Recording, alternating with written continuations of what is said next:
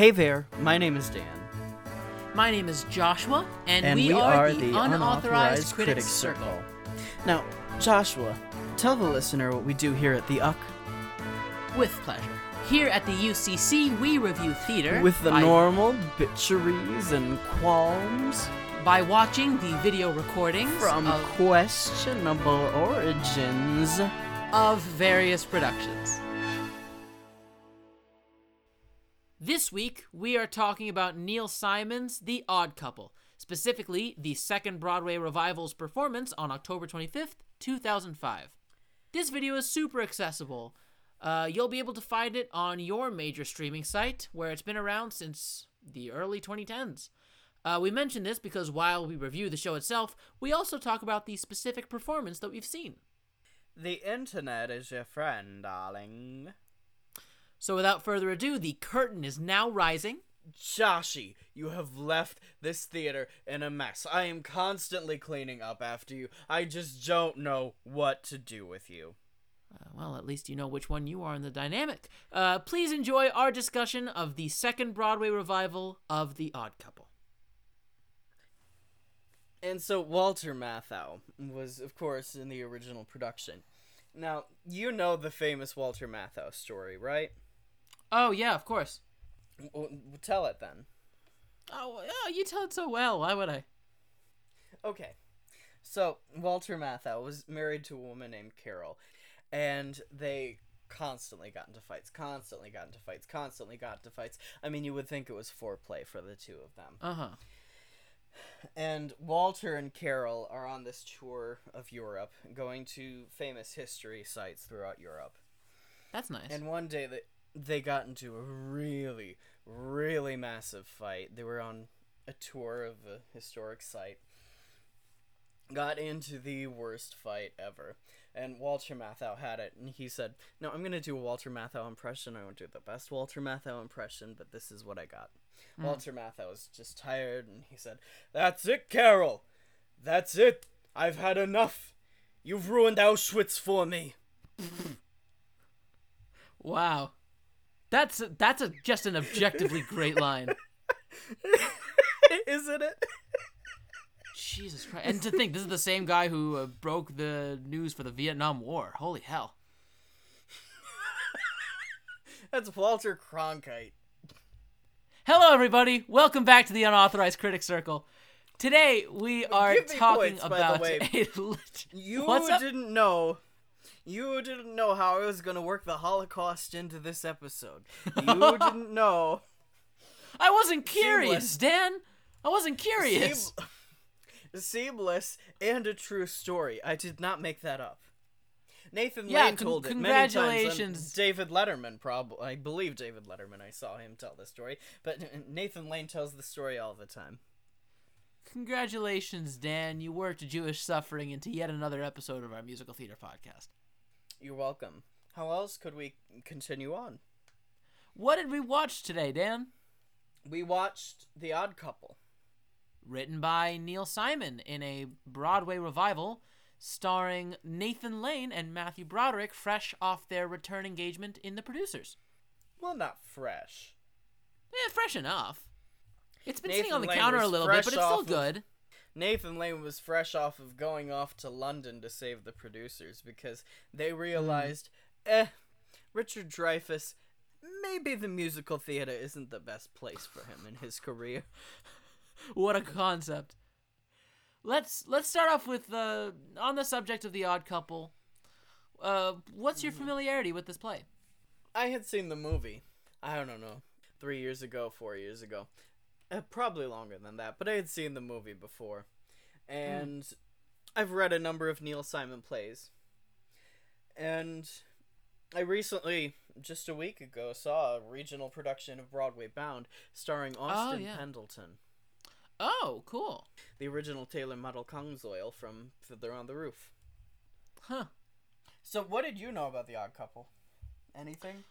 Um, yeah, actually. Um, This is It's a my- surprise. Tell us.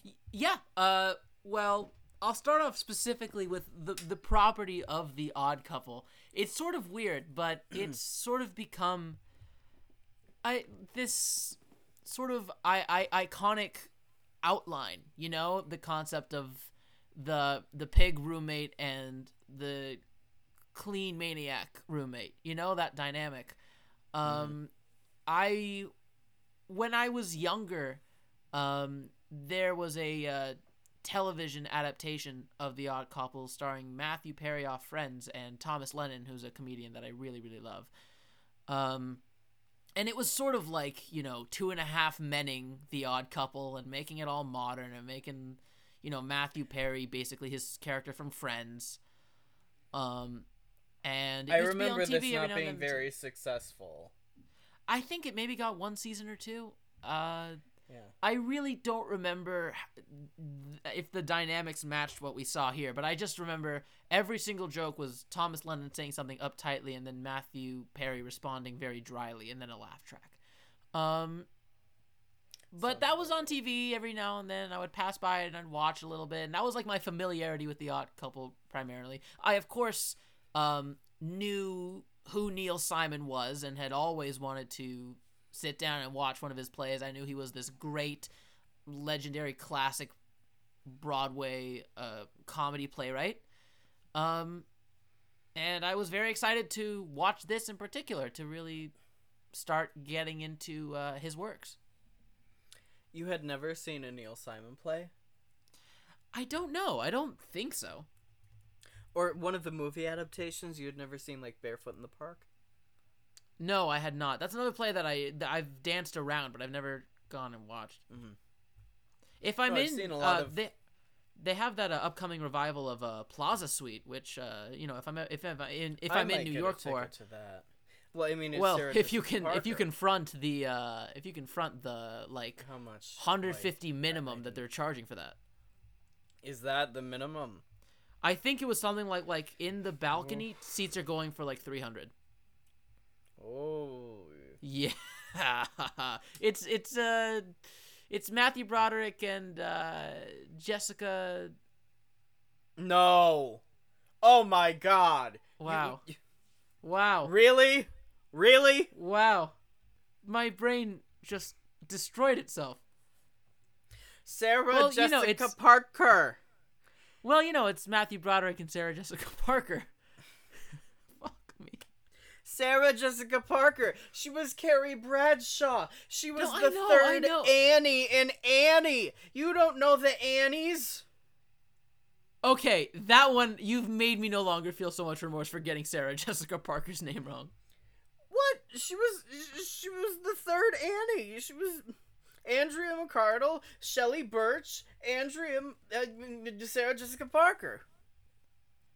Christ, that was act. That was the single most embarrassing thing that's ever happened to me on the podcast. It's Matthew Broderick and Sarah Jessica you, Parker. yes. They're married. They woke up one morning and decided, "Hey, let's do a Neil Simon play," and it's coming. And they're, of course, tickets are going for hundreds and hundreds. Uh, Matthew Broderick has a long storied history with Neil Simon. He was in Biloxi Blues, and he was in uh, what was the first one? It's the trilogy. Biloxi Blues and Broadway Bound are the second two, and the first one Yeah. is I did a monologue from this play. What the fuck is it called? Um, Brighton Beach Memoirs. Oh yeah, go. sure, sure, sure. Mhm. He was in Brighton Beach Memoirs, and he was in Biloxi Blues. Like he was one of Neil Simon's go-to actors.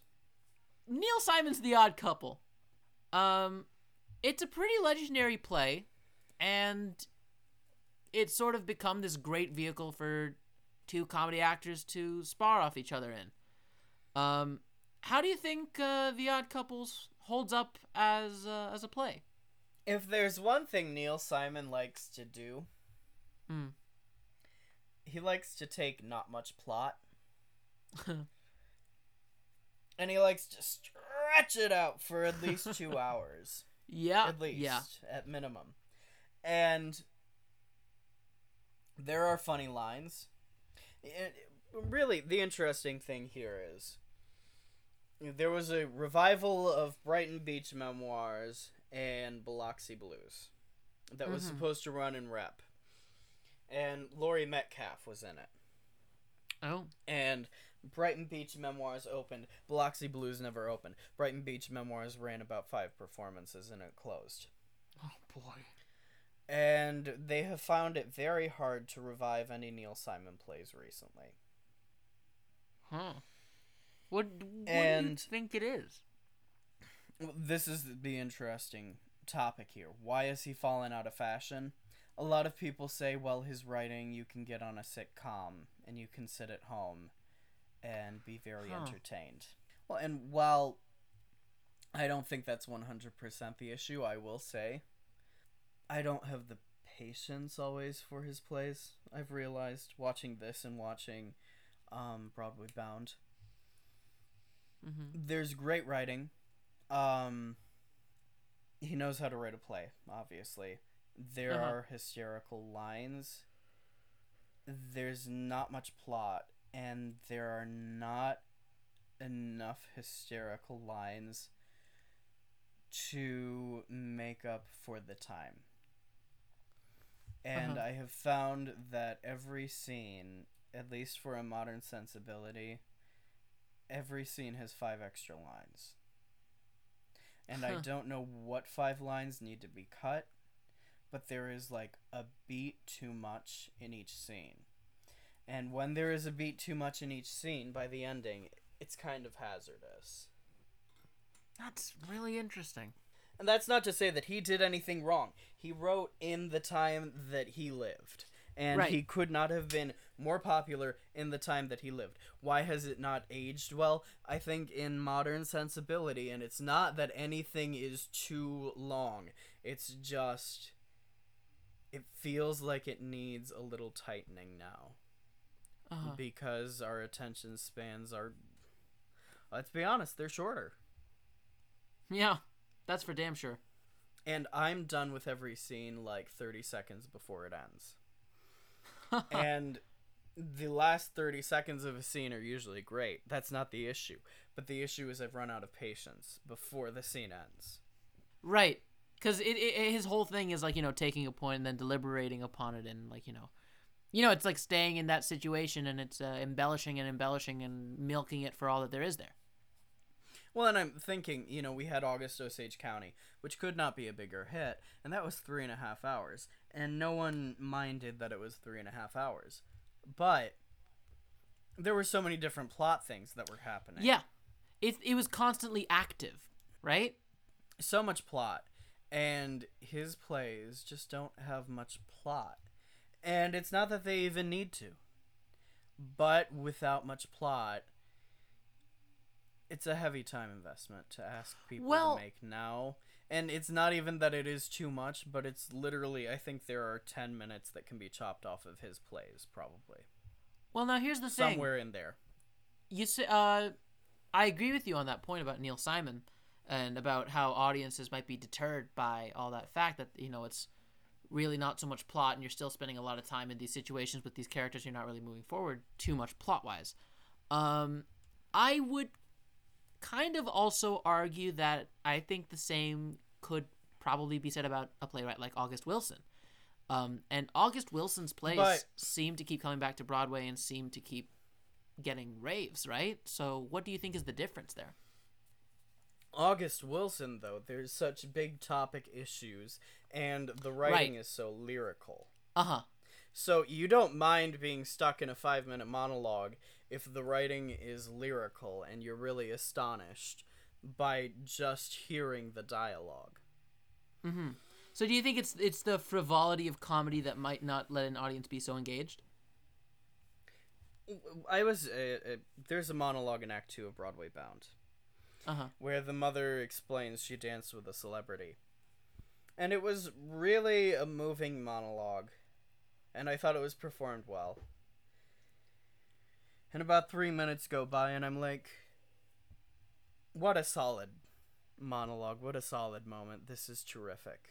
Yeah. And then another two minutes go by, and my patience is wearing thin. Mm-hmm. And then another two minutes go by, and we are still on this monologue.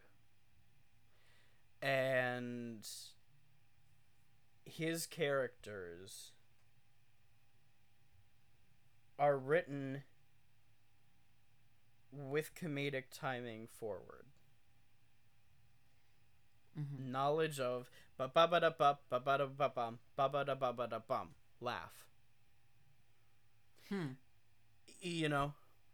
Uh-huh. And so then to sit and have someone deliver a seven minute monologue in the middle of a Neil Simon play, you didn't set us up for that.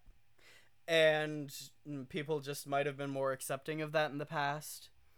But you're sitting in an August Wilson play. You know it's probably not going to have the most plot, but you know there are going to be some interesting topics to mull over, and you're going to get some gorgeous writing. So it's going to be worth the experience. is going to be worth the time it takes because of the Mhm. beauty that's inherent within. Neil Simon, you're going to hear the jokes, and if the joke isn't happening, this is taking long. Yeah. That's a good point. Um, And that's I not to say he that- couldn't write dramatically and that he couldn't have dramatic moments that landed. I mean, he definitely wrote some serious, more serious plays. The Gingerbread Lady comes to mind immediately. Um, that work. But in a Neil Simon comedy, you're looking for the jokes. Yeah, I get that. And again, him being such a popular playwright of his time, of the 50s, the 60s, the 70s, the, you know, the real middle period of the century, he was writing not just what was popular, but what was successful. He helped, in part, contribute to that, you know? And so he was sort of playing within this style, within this parameter of what audiences were liking at that period. And so, judging it Well, by and- today's standards, we're not judging it by you know the the style in which he was writing. It feels divorced, but that almost could be seen as a comment on the style rather than just his capability as a writer. You know, which mm-hmm. you've which you've stressed several times. Yeah, well, and it's you look at even his career before Broadway. He was an early television writer, so he was one of the people that set the rules of a Uh-huh. sitcom, and now the sitcom has progressed and become something different.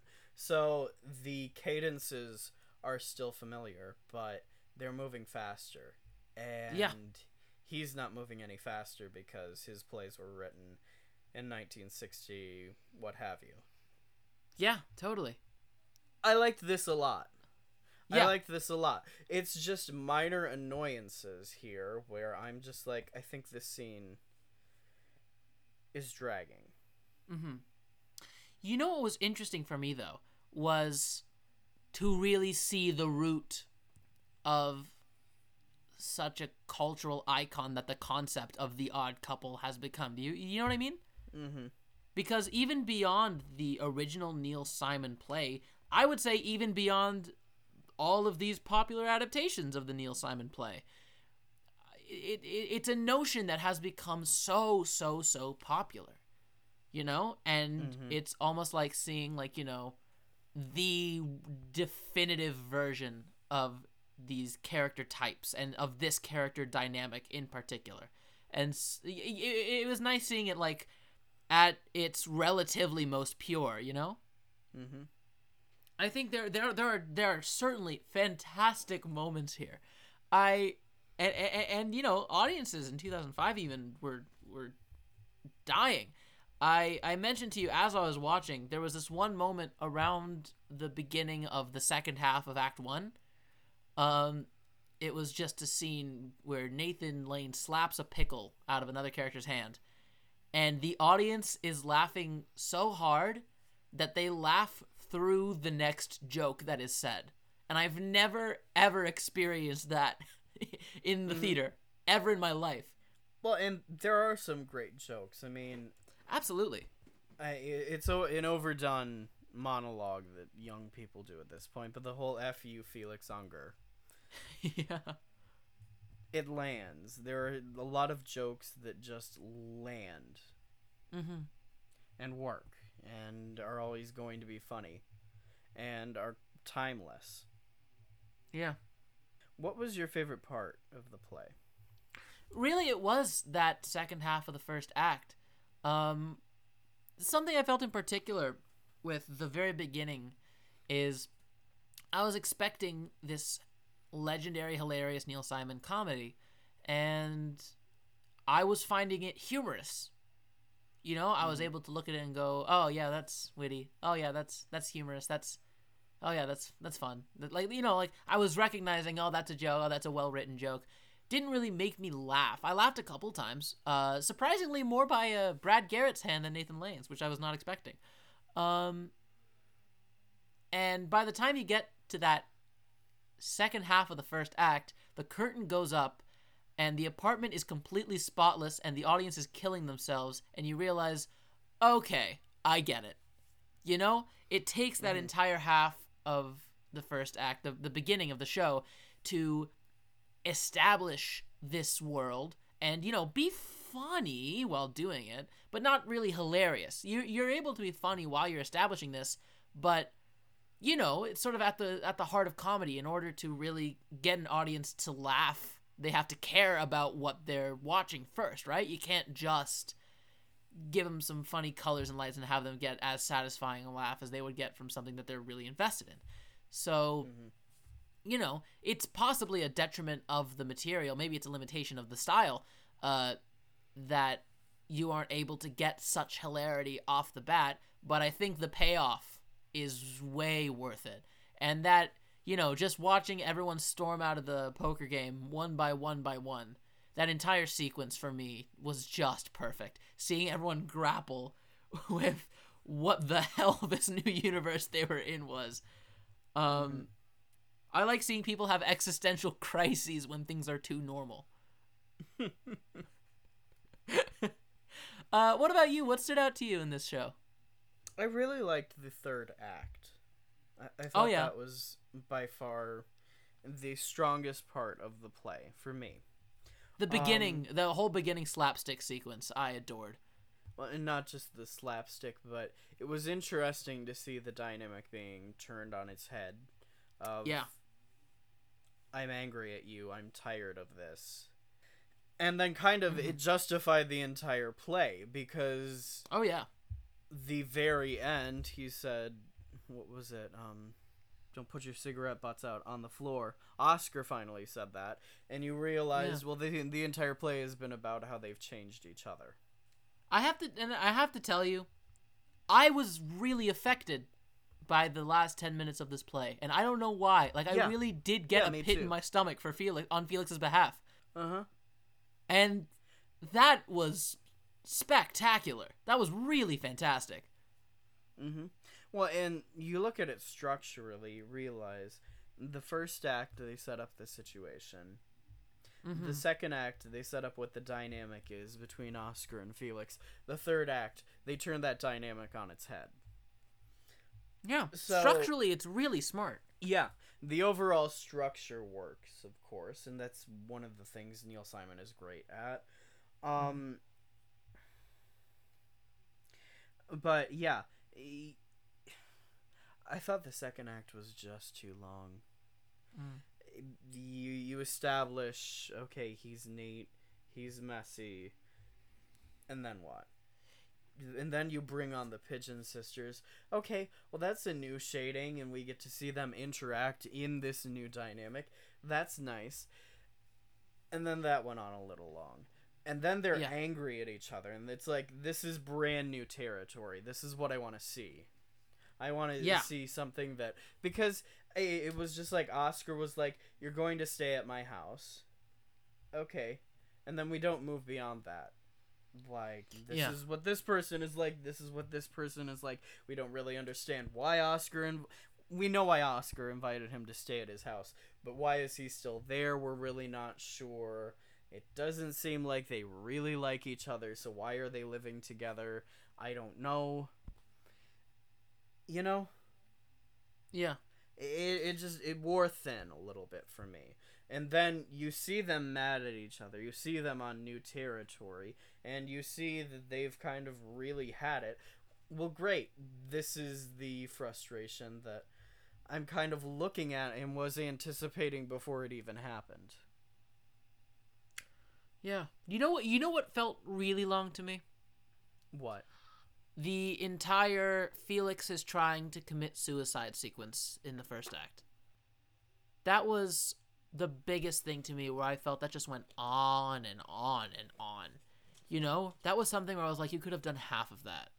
Well, I don't think times have changed. I don't think suicide is as funny a punchline now as it once was. That well, that too, that too. I was almost like, you know, tr- I'm not like even just trying to divorce it from that notion of, yeah, I don't know if I'd you know heighten all the suicide material right now. Not that it's like you know oh, touchy touchy. It's just not so. It's not really funny anymore. It's not. It's not.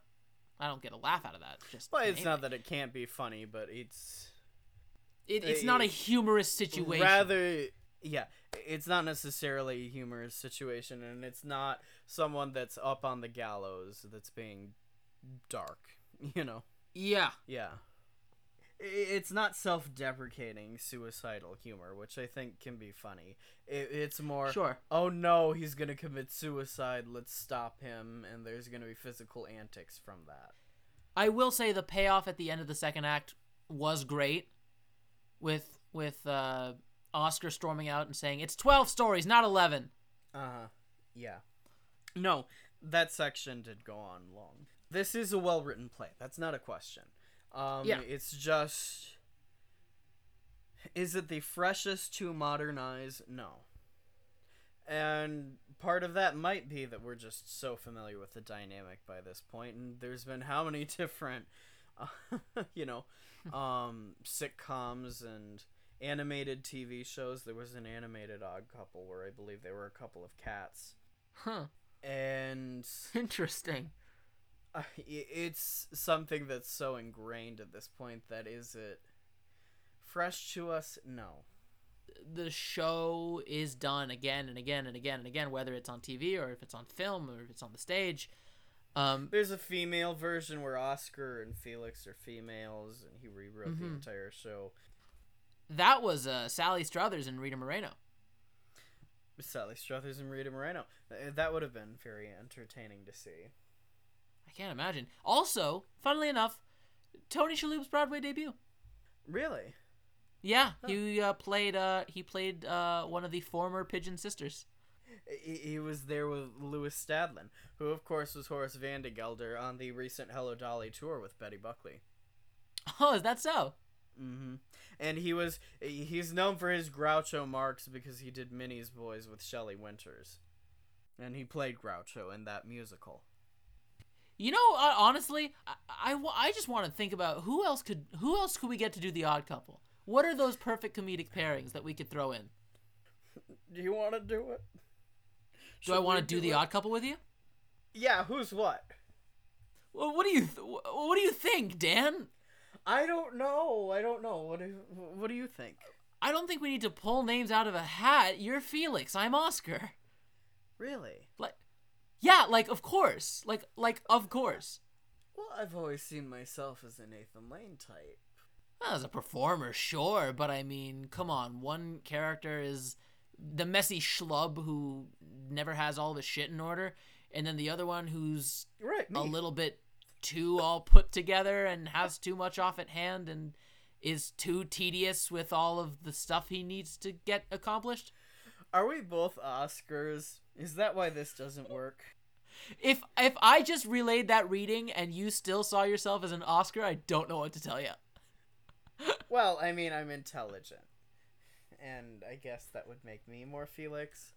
I do cook, but I don't like cleaning. I don't like cleaning. Someone else can do I- cleaning. Um, I just I just think it feels like a, it, it's a battle between left brain and right brain, right? Is it really that mythic that it becomes left brain, right brain? I yeah, frankly, I think so. Don't you? Uh, sure, but then what are you calling me? If the shoe fits. When it comes to your uh, method of communication, when it comes to the way you relay things, it's uh, left brain's driving the force. You're a cold-hearted bitch, is what I'm saying. Uh, uh, thank you. Uh, when it comes to communication, I usually intimidate and then publicly humiliate when you don't know information. Uh, Exactly. That's a that's a that's a methodical breakdown of a person. That's the I- most left brain you can get. But I'm very entertaining while I do it, which is why people stick around. we are the yin and yang that you find in the odd couple.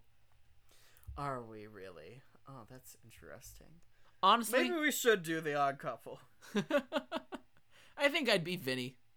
He's just sort of there and a little bit pathetic. He's the he's the one who Lee Wilkoff played here. Okay, well, that kind of makes sense. Yeah, but I've always Yeah. seen myself as Seymour. Oh, don't do yourself like that. Well, no, no, I, I think I could play Seymour. I, Isn't I I isn't Seymour's Seymour. character description basically just hot. pathetic? no. Well, Well, I mean, you wouldn't know it judging by the recent off-Broadway production, Yeah. but still. You know, recent recent Seymours who come to mind. Let's list them off: Jake Gyllenhaal, Jeremy I've Jordan, always seen myself Jonathan as a Groff. Jake Gyllenhaal type. I could play Seymour. Except Oh. Brokeback Mountain, I'm not much of a bottom. I do it on occasion, but Oh, yeah. Hey, audiences. Um, we're God. We're learning more than we thought we would with an Odd Couple episode, aren't we? Wait, real quick, real quick. I want to touch upon something. uh, sure. Um, I don't want to. I don't want to speak too much on stereotypes or anything, or putting these two different characters into boxes. But of all these interpretations that I've seen of the Odd Couple, at this one particularly, how is it that Oscar was more homosexual than Felix was? I How'd that think happen? that I did not think that for a second. I thought that for a lot of the show. I did not. I didn't buy for a single second that Nathan Lane's character was straight. Like not for a half second. That's I can't put my I- finger on it. I just like I. I just- bought it. Have you? Uh, here's an interesting question. Have you ever bought Nathan Lane as a straight man? Yeah, honestly, Okay. I thought Uh, you- I have. in- I have inform. two, and I bought him here as heterosexual. I mean, he held Maybe- that basketball well. even that looked out of place now that I'm remembering it. no, no, stop no, it. seriously, seriously, he tossed it well. I was surprised at that. See, That's not a that's not a dig at See? that's not a homophobic remark. That's just me commenting on I'm genuinely surprised that Nathan Lane could toss a basketball that well. Good on him. well, not to jump the gun too much, but do you then think that maybe Nathan Lane and Matthew Broderick should have switched? No, no, No. no, and I get completely why they were casting these characters. You know, because one is a more broad, like, you know what? If we were to shift this over, keeping this within the producers, I would totally, a hundred percent, see Zero Mostel as Oscar. You know what I mean? Mm-hmm. And of that same note, I would also totally see Gene Wilder as Felix. And I could see Walter Matthau as Max Bialystock. Sure, yeah, honestly. I mean, it's not out. I don't think Nathan Lane is out of place. I don't know why you didn't buy him as heterosexual, but I think that speaks to your overall um, homophobia. All Moving right. on. Hey, hey. Let's wrap up the play. Yeah, good idea. there Let's wrap might be 10 minutes in there of actually talking about the play. You know what? We got a 50 minute episode. We got a 50 minute episode. Overall, it's really interesting to see, as I've said, the origins of this caricature. But it also then highlights the fact that the concept has evolved so much from its origins, right? And that Mhm. it's almost like, you know, going back to the very, very original after seeing, like, you know, adaptation after adaptation after adaptation. I'm sure if you went back to watch an original production of, like, a Shakespeare play, you'd go, oh, that was pretty underwhelming. you know it's like you, you you're you're seeing it in its most pure form but you're also seeing it in its i suppose least developed form, Embryotic right form. embryotic oh that's a very good way to put it yeah embryotic it is this embryo of a thing and you've seen it grow and sprout into something so much bigger than it was originally and sort of it, it, it, sort of i don't want to say uh, cheapens and but that's it sort not of, sort even- of minimizes the impact maybe. And that's not even to say necessarily that the new form is better. I mean, some things grow like cancer. Oh boy, is that Well, well, that's the frame of reference? I, I, I'm not saying that the odd couple has grown and become cancerous, but I'm saying some of the new incarnations have been good, some have been bad. Uh, it's become at this point a kind of mythic, messy, neat, left brain, right brain, as you said earlier.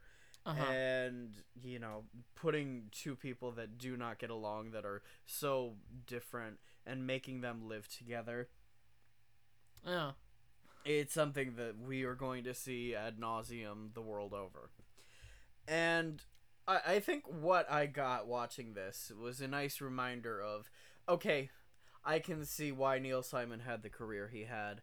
I can see what is good about this play. I can really appreciate it, and I enjoy it, and I am laughing myself. Is it the most vital theater in the current climate? Not hmm. necessarily, but I don't think it's something that should be forgotten. And especially when you have a production and performers that deal with the material so well, I don't object to putting it on and going to watch it and going to see it and talking about it. Because I Uh-huh. think this was really a terrific production. Absolutely. Um, you want to know something funny about this production? What's funny? Uh, I was watching this production, and you know what I said to myself? What'd you say? I said, uh, and this is absolutely true. I said, I wonder if this is a Joe Mantello production. Really? You didn't look up Yeah. first? No, I actually didn't. I didn't know it until like just before. I didn't look up the name until we just before we started recording the episode. And sure enough, uh, this production was in fact directed by Joe Mantello, who we previously talked about as the director of the 2018 production of Three Tall Women. And because we cover so many plays on this podcast, I think he's probably directed half of the plays we've ever covered. Anyway, tune into our next play when we talk about uh, the boys in the band. Anyway, tune in next week when we discuss other desert cities. Oh yeah, everyone's favorite. Other desert cities. Judith Light and Stockard Channing. Yeah, production directed by Joe Mantello, who has directed half the plays on Broadway in the past like t- 15 years. Um, what did you think of this production overall? It started, and I was like, wait a minute. That it isn't This did. place. Isn't this apartment supposed to be really messy? I'm seeing like a lot of blank space. this isn't really giving me hoarder or really bad mess. But then Yeah. it cleaned up, and I was like, okay, I could see how they would consider that messy. Yeah. Um, I've it was very attractive scenic design, and for a unit set, if you have a unit set and it's ugly unit set, what are you doing? Um, no, it, it was an attractive set. It was an attractive production. I was struck by the amount of physical business that Joe Mantello added to the show. yeah. Sure. I mean, so much as Oscar is eating and Felix holds a ladle under his mouth. Little things like that, here, there, Yeah. and everywhere, that really underlined the dynamic and visually told you the story. Well, to be frank, I think it's a case of knowing who your actors are.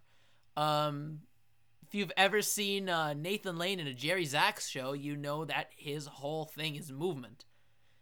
Um, like it's one of the strongest gifts he has in his toolbox, and so of course you're gonna give a good amount of physical comedy because you know that Nathan Lane is gonna fucking sell it, and that Matthew Broderick is gonna help him set it up. Oh, oh, that's something we didn't talk. Well, I guess it's perfect to talk about right now. The massage. Uh huh. Nathan Lane giving Matthew Broderick Yeah. a massage, and then I don't really know what I'm doing here. He bends him over and kind of just glides his Just- arm along yeah. his back. That was one of yeah. the funniest fucking things I've seen in a long time. no, but you, you know, it is as, as much as it is an attractive production. That's definitely the word a word that I would use for this as well. Um, it is pretty smart, and it's what you know. It's Joe Mantello is one who really knows how to adapt to his company. Uh, we saw that tenfold in Three Tall Women. We saw how well he was able to manage that company, and this is, of course, you know, a decade earlier. But Do you mean how really- well he was able to be a sparring partner for? yes, yes. Uh, well, no, no, no, no, no, no. That was John. John's the Well, sparring that was partner. John. Sorry, John Yeah. was the formidable par- sparring partner. I still can't get that image out of my mind of him just laughing and shrugging it off at the Tonys. What are you gonna do? yeah, it's Glenda fucking Jackson. Who am I? You know. um, it's it's smart. It makes the most of the material, and he does what he does best, which is elicit some fantastic performances, which mm-hmm. we'll talk about in, in a jiff. yeah, it's one of those productions that really centers the material and allows the material to shine. You know, he works with celebrities a lot, and True, theatrical celebrities especially. Theatrical celebrities, and you did say he tailors the show to the celebrities. What is that? What do what do we think he's doing here? Uh, in both here and just in general. Well, I don't know. I don't know if that's specifically a Joe Mantello thing, even, you know, outright. I feel like that's a very common recurring trend with Broadway nowadays, especially plays. That if you want to have a show be big and if you want to have a blockbuster play, you've got to put really big names in them. Mm-hmm. But he yeah, does not even so just well. outright star, but like big names. Yeah, because he's he's smart about it. He doesn't go who's the biggest, who's the best, who is off the top of my head someone like, you know, who would fit in this thing. He's he he knows the lexicon, he knows the breadth and the extent of performers that he has the capability and access to. And so he uses it to the best of his ability. That's how you get uh Glenda Jackson in Three Tall Women. That's how you get Laurie Metcalf in November. That's how you get Nathan Lane in The Odd Couple.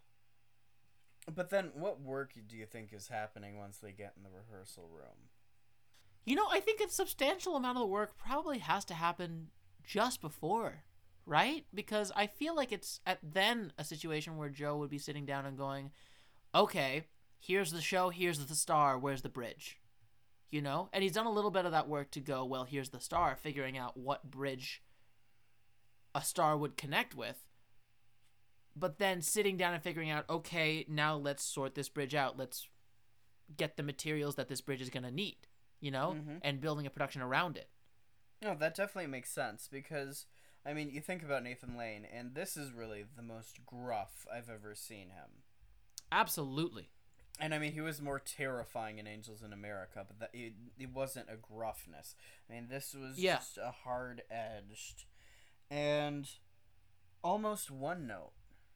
And Not that the performance was Uh. one note, but un- understanding that, yeah, the character really doesn't change throughout the play until the very end, and that is the point. And so then I think really it's meeting the performer where they are Mm-hmm. because he lets Nathan Lane to do his regular, not regular shtick, but he knows he's physical, so let's put all of these physical bits in for him, and he's able to serve up Nathan Lane in a way that is authentically Nathan Lane. But I think he's also good at just where, what are you bringing to the table, and how do I push you? Where can we really push you into the play and push your boundaries to fit the character? You know what's something too?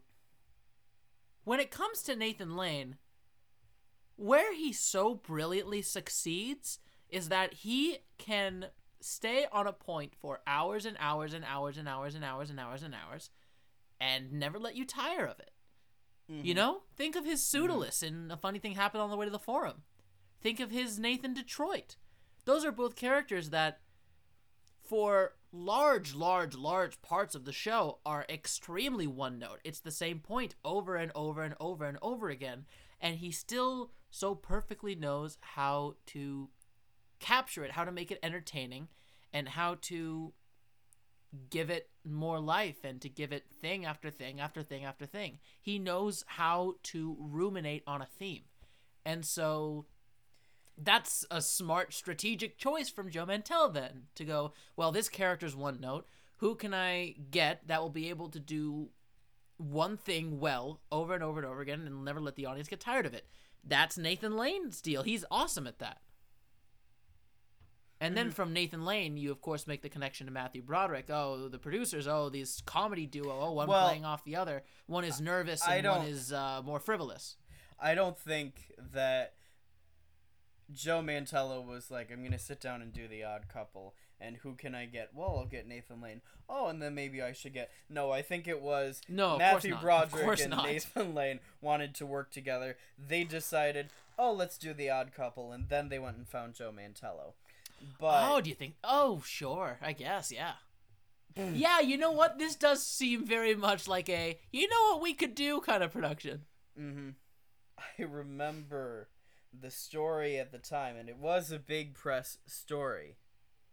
Neil Simon gave Nathan Lane and Matthew Broderick the rights of the play and said, You will not be ad libbing. Oh boy. And there was a big kind of kerfuffle in the press about you're going to be seeing Nathan Lane and you're going to be seeing Matthew Broderick, but they're staying completely on script. They aren't going to be ad libbing. You're not going to see them ad libbing. Do not expect them to ad lib. And a lot of people felt betrayed that they were actually going to follow the script and not ad lib at all. that they absolutely God, that's had to hilarious. stick to the script. It was a big scandal about this. That's so funny. Holy shit. Uh-huh. I love the notion that it's. Yeah, I guess, of course, if you're going to go see Nathan Lane and Matthew Broderick, you kind of want to see Nathan Lane and Matthew Broderick, you know? Well, because especially when they came back to the producers, Nathan Lane did what he wanted to do when he came back. He had it all kinds Yeah, of, of course. in this show. No, but I, I I understand the impulse. Nathan Lane is fucking hilarious. It's like, well, could he you used to imagine? be a stand-up comedian, Lane and Stack. Could you imagine like putting Robin Williams in a Broadway show and then making him completely bound to a comedic book? Well, wasn't he in Waiting for Godot at one point? Yeah, with uh, Steve Martin uh, over in L.A., I believe. I don't think the that's Ionesco, right? That's Samuel Beckett. Beckett. Jesus fucking Christ. Wow, that one was that one was actually kind of disappointing. You, So the names are just the joy. The names are really screwing you today. Wow. Yeah, that's the level of the name screwing me. I don't think the Beckett estate was also going to be very kind to. Let's change the Samuel Beckett play. I will say the smartest comedic decision from the jump is Robin Williams going, "Yeah, I'm gonna do a Beckett play." I think the funniest fucking outcome in that scenario would just to be doing a Beckett play word for word. I think that's actually funnier than anything that anyone could come up with. mm-hmm. Could you imagine putting Jim Carrey in Godot? No, but I don't like Jim Carrey. You don't like Jim Carrey? I don't like Jim Carrey. That's fucking reprehensible. Sorry. I think this could have been infinitely funnier if they had been given that freedom. I genuinely think that. Because Nathan Lane and Matthew Broderick, they're not necessarily ones for cheap laughs. They don't just come up with a frivolous fart line and just go, oh, we're going to throw that in randomly. You know, like you just mentioned with the taboo line, they're kind of on the pulse. They know what the audience is to get a kick out of. They're smart theater performers. I think that would have been a good decision. Yeah, but overall, uh, I do agree with you. Joe Mantello's strongest suit here is letting this material speak for itself and letting these performers embody this material so well. Mhm. You know, he is a though he may be a sparring partner, he is a great, great leader and someone who really knows how to push an actor towards that perfect final destination. And yeah, he I, I I think he made the absolute most of the material. He he he made The Odd Couple funny in 2005, which I don't 100% know that the script alone would have been able to do as effectively. I think I'd agree with that. Um, not Yeah. that it's a bad script, not that the script is at all um, defective, but adding more modern sense of humor onto what the script is. Yeah, of course. Absolutely. Making it funny for a contemporary audience. Mm-hmm. Yeah. you know which again the play is what was what 40 years old at that point with a musical you have a little bit of leeway you're able to push that farther for just a play it becomes a little bit harder Yeah. unless it's like you know specifically timeless and Mhm. the odd couple being so of that period it was brilliant that they were able to do it as effectively as they did here Mm-hmm. you think we'll ever see it again The Odd Couple. I'm sure we will if you have the right pairing. Um, I don't know. Maybe one day we'll get Noah Centineo and Timmy Chalamet in The Odd Couple. jesus fucking christ that unnerved me i've never heard you make such a contemporary reference That's not. I mean, it, that eventually, I would think in another 20 years, we're going to have two go at it. And I think it would have to be names of that level. And not to say that they're the best actors in the world. I- I like Timmy Chalamet a lot. But they have to be that size of names. Are is there anyone that comes to mind? Any productions of The Odd Couple that you'd like to see anywhere throughout time, current, past? What's a, what's a pairing that you you you might go for? Ethel Merman and Mary Martin and the female odd couple. Oh, ooh, I like it. I like it. That's where I jump. I like that a lot, actually.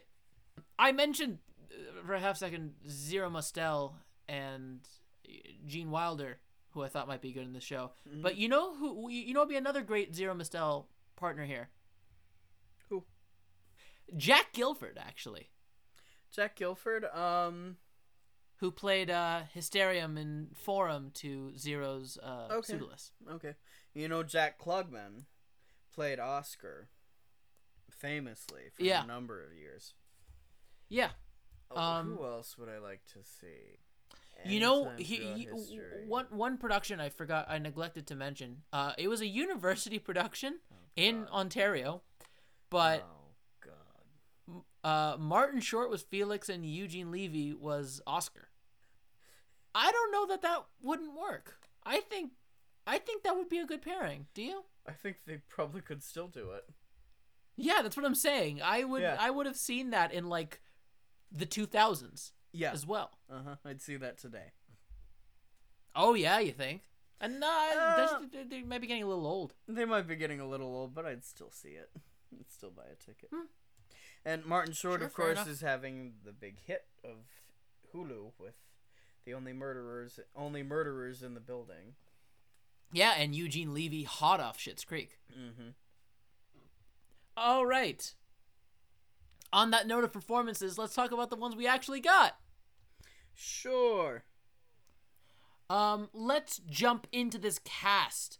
Um, we've got a surprisingly stacked ensemble here Uh huh. of uh, supporting players. First of all, Lee Wilkoff is here playing Vinny, who eats a sandwich. Lee Wilkoff, the first ever Seymour in Little Shop of Horrors. Yeah, legend uh, originated one of the most legendary roles in the entire musical theater canon. Yes. Um, it sort of feels like he'll he'll do anything, right? Like it sort of feels like he'll just say yes to whatever comes across. he's a working actor.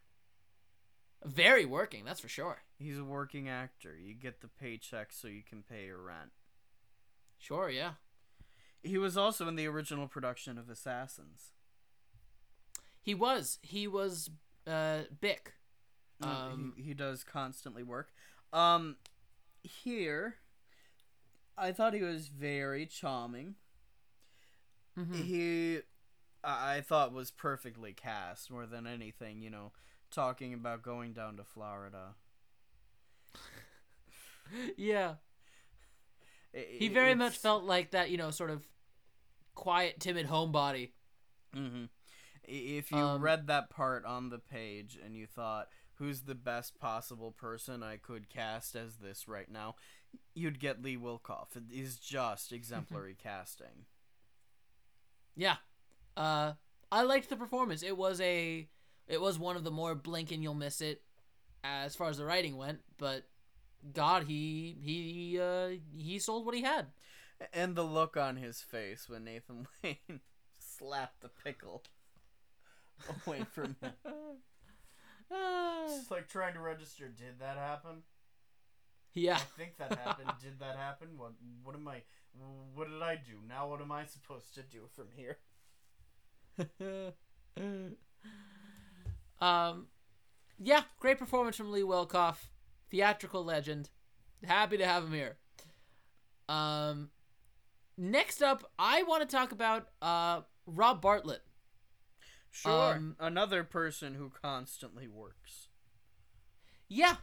Um I I tried looking him up afterward to see like what I would have seen him in and where where like I would have known him.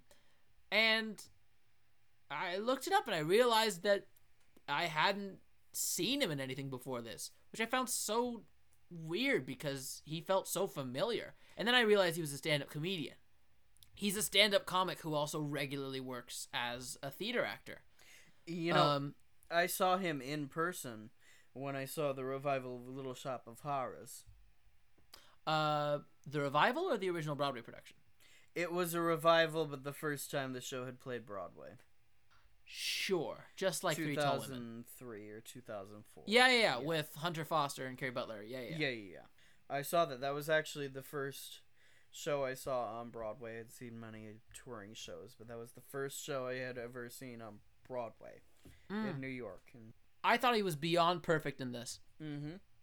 I thought of all these supporting characters, certainly he was the absolute funniest.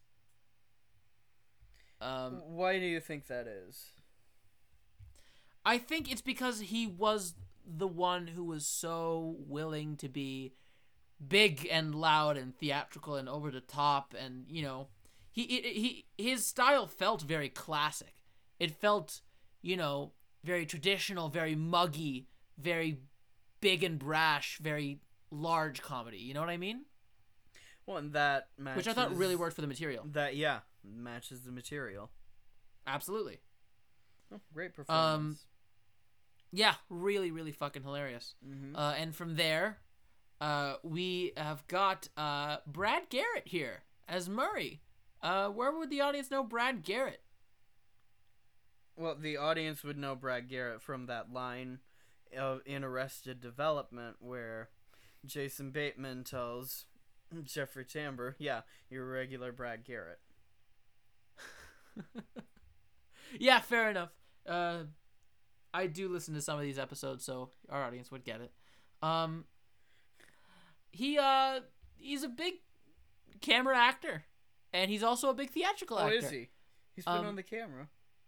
Can you imagine like having no idea who Brad Garrett is?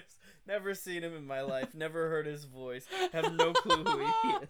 That'd be so. Never got a hint of this person's outline. Yeah. God, He's fucking just- what hasn't Brad Garrett done? He's just Like, that Jesus one guy Christ. who happened to be in a play with Nathan Lane. Pretty understated career Brad Garrett's had. The guy has credits like people have hair follicles. He has been in everything and you've seen him in at least 5 things, and that's a promise. Um and he's he's great in this. He's absolutely hilarious.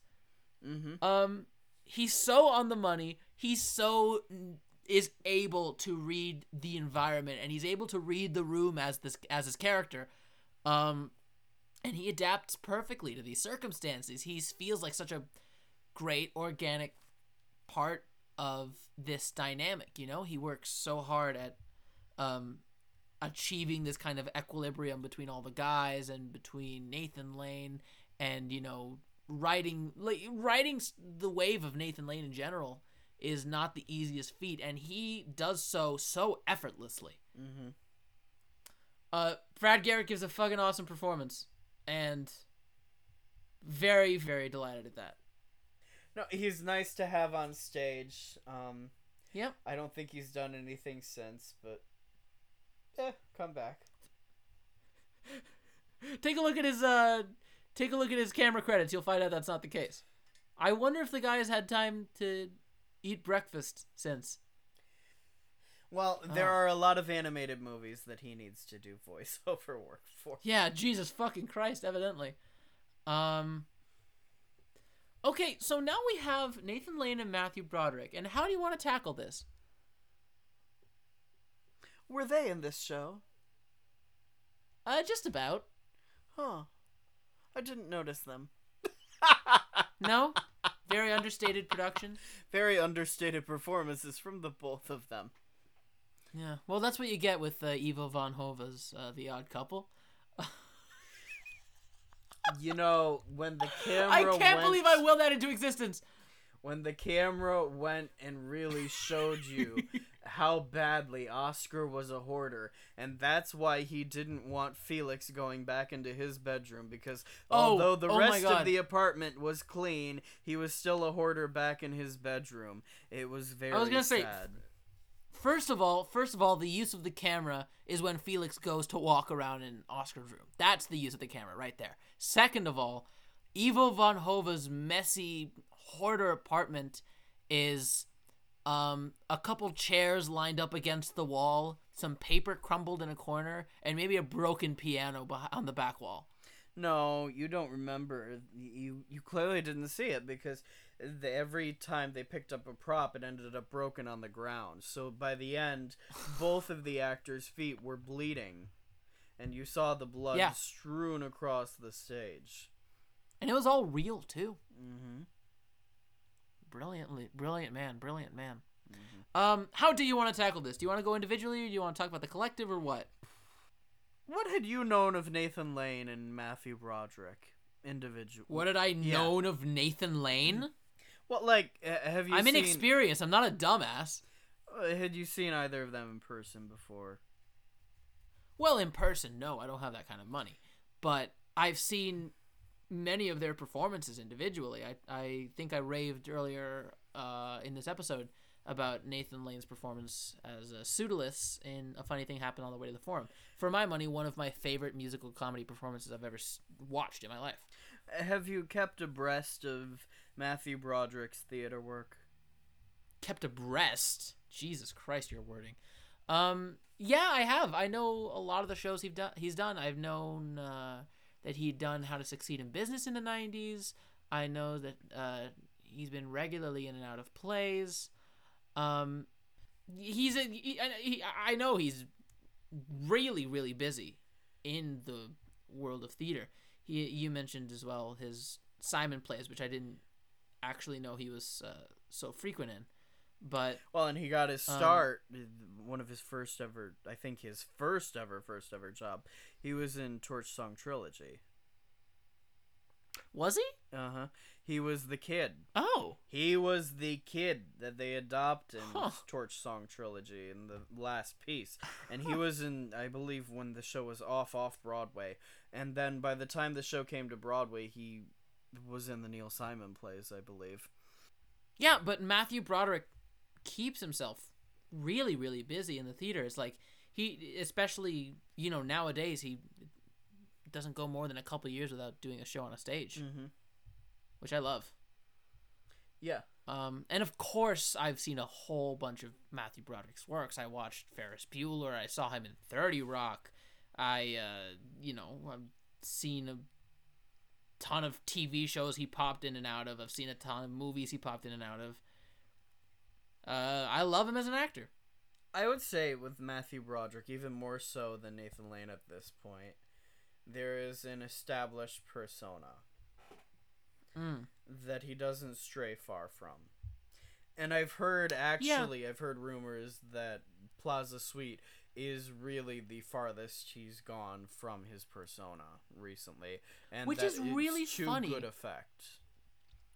And I have to say that Matthew Broderick's personality, he, he he doesn't stray far from it here, but it's a perfect match for him and this character. Sure, yeah, He absolutely. he really seemed perfectly cast in this play.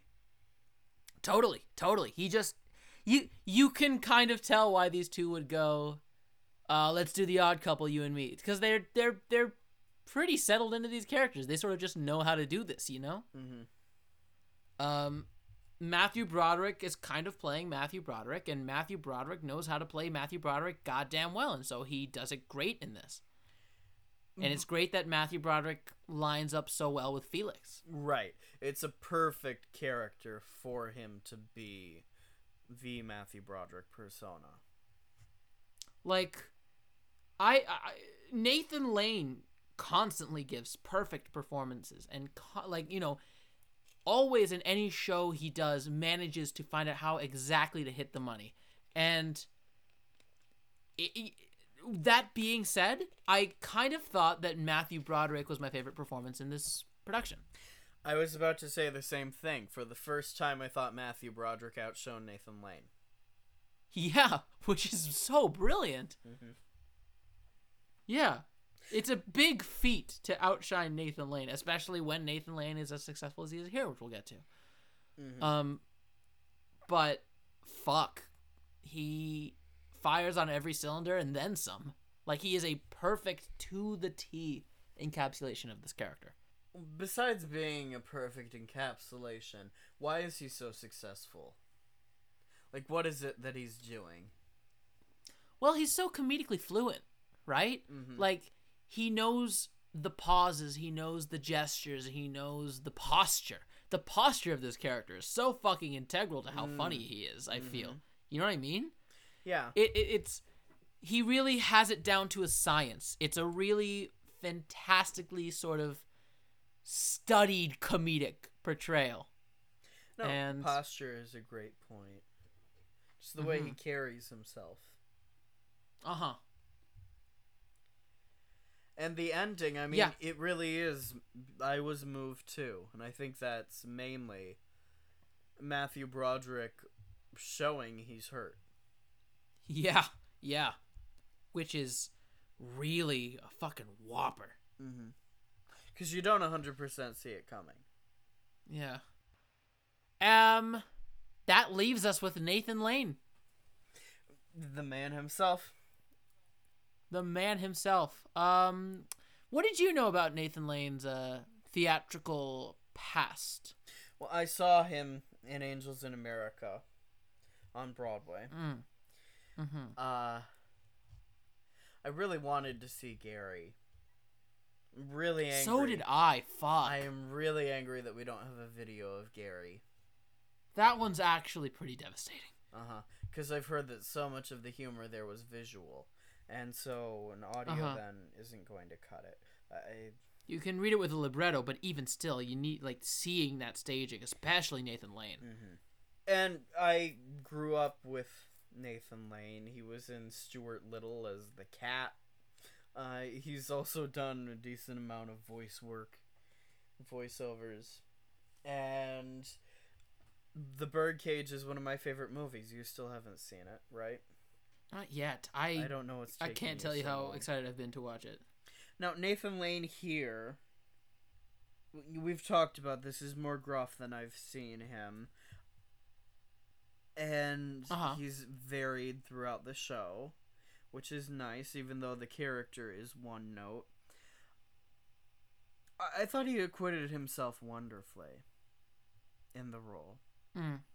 Again, I I liked this performance, and I think whatever you give Nathan Lane, he's gonna get to the heart of that comedy. He's gonna know how to sell it. He knows what his audience wants. He knows how to mug. He knows all of these brilliant classic theatrical tricks of the trade that really never go wrong. Like they really, really don't. And he just knows how to make an audience love him. He knows how to get them eating out the palm of his hand. He's likable. He's just a likable. Yes, son of a absolutely. And yeah. you know, I thought there were some real shades in the third act of Mm-hmm. I can't stand you and I know I'm hurting you, but I know I can't stop myself. Because I Yeah. just can't stand you. And Yeah, there was kind he- of a pain as he was throwing Felix out. Oh, absolutely. It felt like Harry and the Hendersons. Mm-hmm. Yeah, I liked his performance a lot. I thought he was brilliantly funny, and I didn't. I thought I, I didn't think it was the most um, perfect casting for him in the world, but he acquitted himself wonderfully and gave all that he could, yeah, yes, and was not disappointed Um, in the least. for sure, for sure. Um, a great performance. You're never gonna get subpar with Nathan Lane, Mm-hmm. and keeps you wickedly entertained. Yep.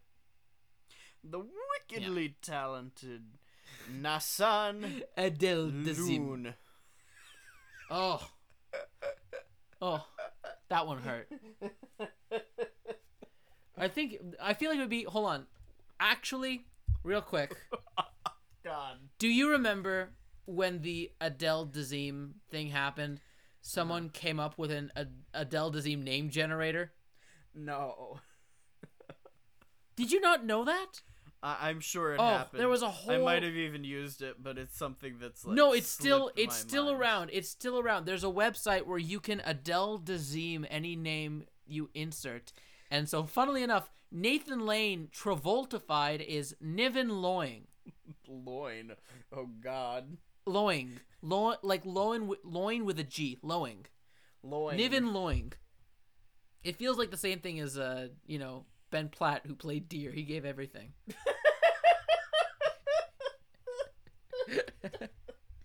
anyway, um Niven Loing and uh Martha Bailery in The Odd Couple. What'd you think about them together? That is Matthew Broderick names Travoltified. It's Martha Bailery. Uh,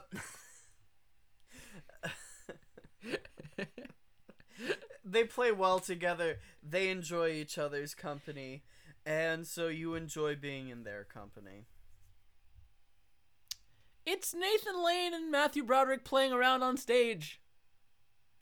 They're fantastic sparring partners.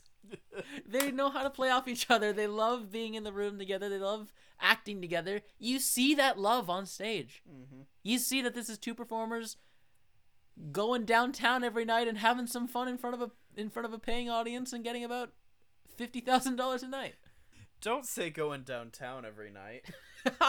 That's not a phrase. I Get your mind out of the gutter. Jesus Christ. yeah, they're just having a blast. And They were You know, fucking fair enough. That's a something an audience wants to pay to see. party. great performances in this. Great performances. I think they picked a decent play for them to have another rendezvous on stage. Yeah. And I'm sure the audience walked out of this extremely satisfied with what they walked into. Mm-hmm. And from that, that leaves us to talk about the video itself. Yep.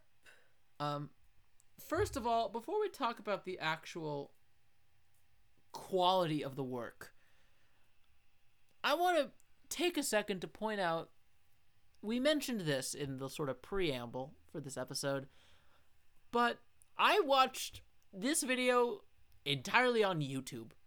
This was a video that was cut up into 12 different 10 minute parts, and it's been up since 2012. And god damn it, I think that's the beauty of bootlegs. I think the beauty of bootlegs is having something as great and exciting as Nathan Lane and Matthew Broderick on Broadway, so accessible to the fingertips. I think that's what makes this entire system so wonderful. You know, having something so easily accessible, so right at the edge of your fingertips. And something that is so legendary as Matthew Broderick and Nathan Lane on stage. I wanted to take a second to highlight out that out because, you know, that's not always the case for this episode, and in this case I was happy with the fact that we could watch something so accessible. You know. Yeah. Hooray to that! Now onto the video. Um, pretty much it. Yeah, that you, you some good video. It's a pretty perfect video. The sound was a little too wet for my taste. Uh, Yeah, I get you that. just a little hard to make out some of the words at the beginning. And then my ears adjusted. That's nothing that the lovely taper could have done. Uh, that's that comes Yeah. down to sound design in the theater. Um,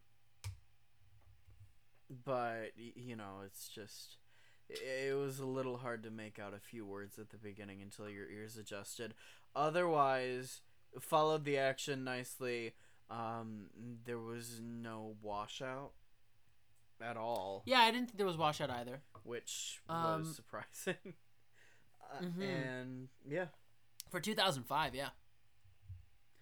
really decent tape. Yeah.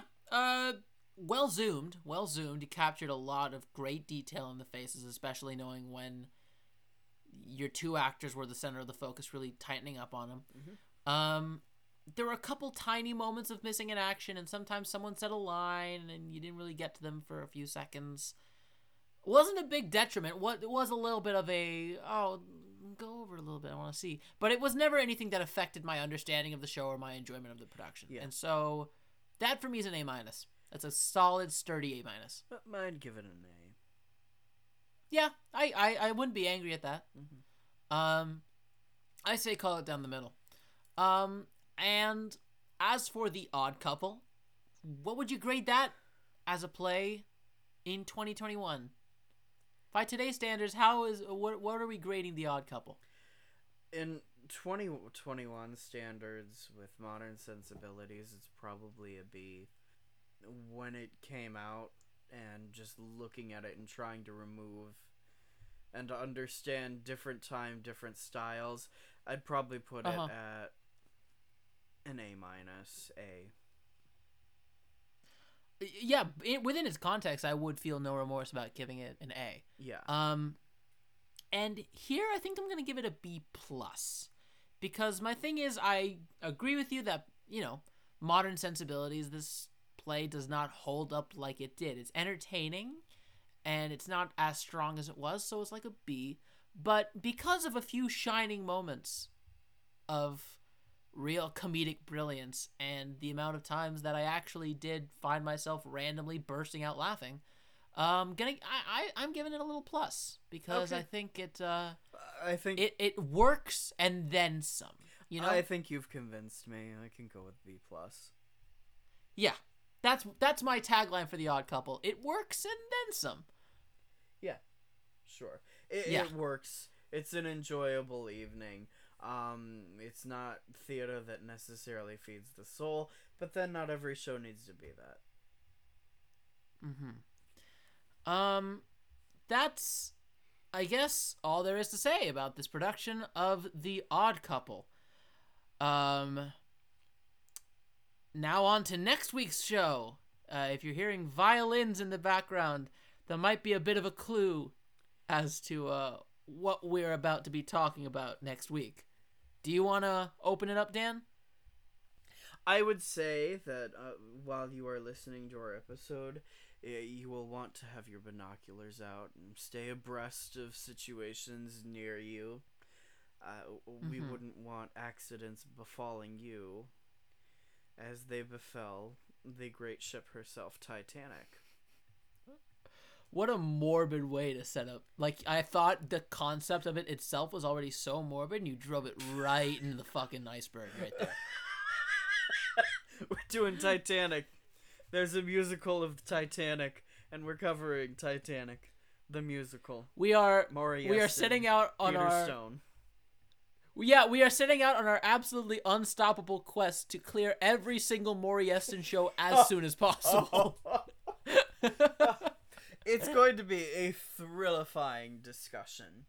Um, secrets will be revealed. Lines will be drawn in the sand, or not in the sand. I mean, the ship was in at in the in the water, Yeah, lines will be drawn at sea. drawn in the water, Fingers will Draw, be pointed. drawn. Yeah, like that.